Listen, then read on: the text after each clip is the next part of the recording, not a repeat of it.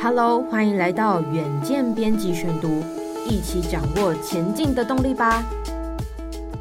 各位听众朋友，大家好，欢迎收听编辑选读。在今天的文章之前呢，想先跟大家分享，上礼拜五9月30号的时候，远见编辑部呢举办了一个从 NFT 登入元宇宙的售票论坛活动。那这个活动啊，我们邀请到了 NFT 权威宝博士，还有街口支付的董事长梅华，以及 Numbers、Jcard、Demihuman 这几位的创办人啊，还有这个高阶的主管来进行这个 NFT 论坛的活动交流。那现场真的是非常热闹哦，所以我们打算呢将这个论坛当天的这个精彩内容剪成上下两集，在11号还有13号的时候跟听众朋友们分享，所以就敬请大家锁定咯。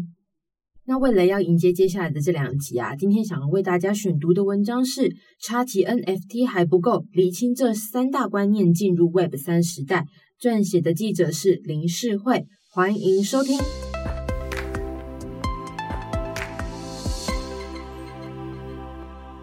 台湾企业拥抱 NFT 的这股风潮持续火热，有人争取到 Web3 铁粉，也有人还在做不出成效。问题到底出在哪里呢？究竟 NFT 行销以及传统行销有什么不同？当 OpenSea 上面的 NFT 交易量因为币圈进入熊市，持续下探新低，国内许多企业却纷纷加入 NFT 的行列，举凡通路家乐福、笔电品牌华硕、饮料商黑松等等，接力开发相关的专案。根据协助企业发行区块链的技术团队私下表示，接下来还有国内平价咖啡连锁业者、年底选举候选人团队等等，都在商议把 NFT 纳入规划当中。 NFT 绝对是今年台湾企业在品牌行销上的新欢，不过发行过 NFT 的业者私下坦承，就是试水温，目前呢还难谈成效呢。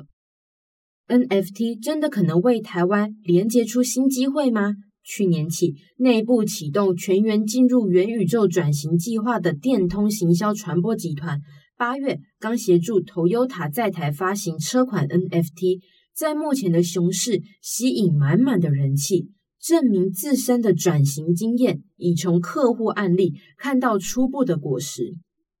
本身经历过 Web1、Web2 的电通行销传播集团数位长邵义文指出，现在正是 Web2 要过渡到 Web3 的初期阶段。他进一步强调了，不只是电通，许多消费性品牌商都对 NFT、 元宇宙有高度的兴趣。早期切入的好处，一方面展现品牌上领导的地位，另一方面也能抢先一步掌握这波趋势背后的新社群文化以及经济价值。至于币圈进入熊市，对企业来说反而是加分，不论是找技术还是付给区块链矿工的手续费都变得便宜， NFT 成为企业数位升级的小成本创新。不过趋势太新，企业切入时仍会有不少的误解。综合在地第一波实验经验的电通团队，还有国内元宇宙权威，以及目前担任电通集团 Web3 成长顾问的葛如君的意见，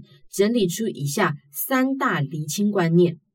观念一，主动创造价值取代妥协，才能赢得新时代铁粉的心。担任电通 MB 副企划总监的李令德正式规划这次 Toyota 车款 NFT 幕后团队推手。他分析了，由于 Web3 社群规模仍然小于传统社群，一些企业会期待在执行 NFT 专案时要以广泛大众为优先沟通对象，但是他强调了，目前国外的案例大多是先满足 Web3 社群才能取得广大的回响。由于 Web3 想要强调的是社群主动创造价值，因此妥协于过去讨好所有人的思维，反而无法赢得新时代的铁粉。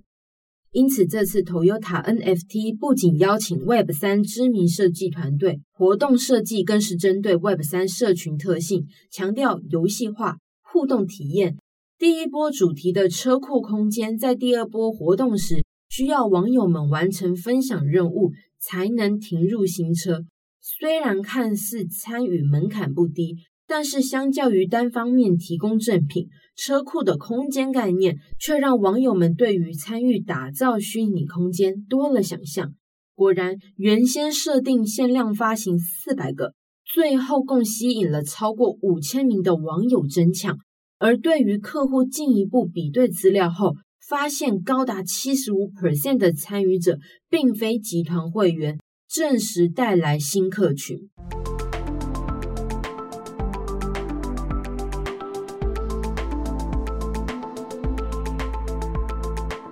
观念2， NFT 不该只是热闹过场，抓住回流客更胜一次性行销。定期在网络上分享元宇宙以及 NFT 新趋势的葛如君指出，许多企业的 NFT 行销做法似乎是热闹过就算了，只有一次性价值，非常的可惜。其实脸书与 IG 近期内建的新功能可以秀出网友的 NFT 收藏，正式推出后，等于他们收藏的品牌 NFT 也会在此曝光。因此 NFT 的功能设计上最好有长期思维，如虚拟车库还可以停放未来新车款 NFT， 或是结合新车体验的试驾活动进行虚实整合，唤醒用户回来互动。上一次脸书时代捧出会分析流量的小编，现在币圈的人很爱讨论版主，最简单的类比法可以说是 Web3 的小编，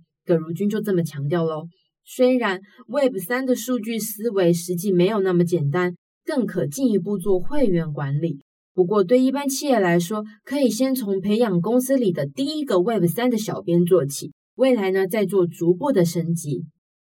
观念3，创新过渡期，工具必须兼顾社群友善以及安全。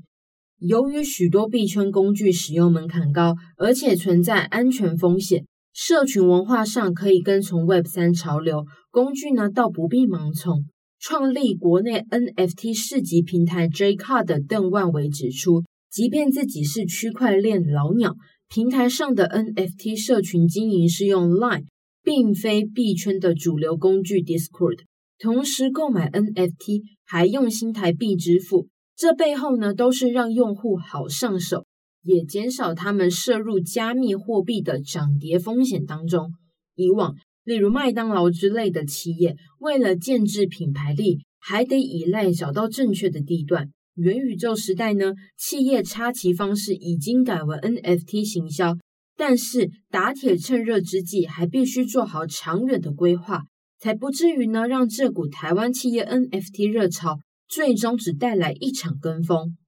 以上就是今天的编辑选读，如果你喜欢岩浆行业，欢迎赞助或是留言给我们。如果想了解更多细节，欢迎参考资讯栏的连结。最后请大家每周锁定我们，陪你轻松聊财经产业国际大小事，下次再见，拜拜。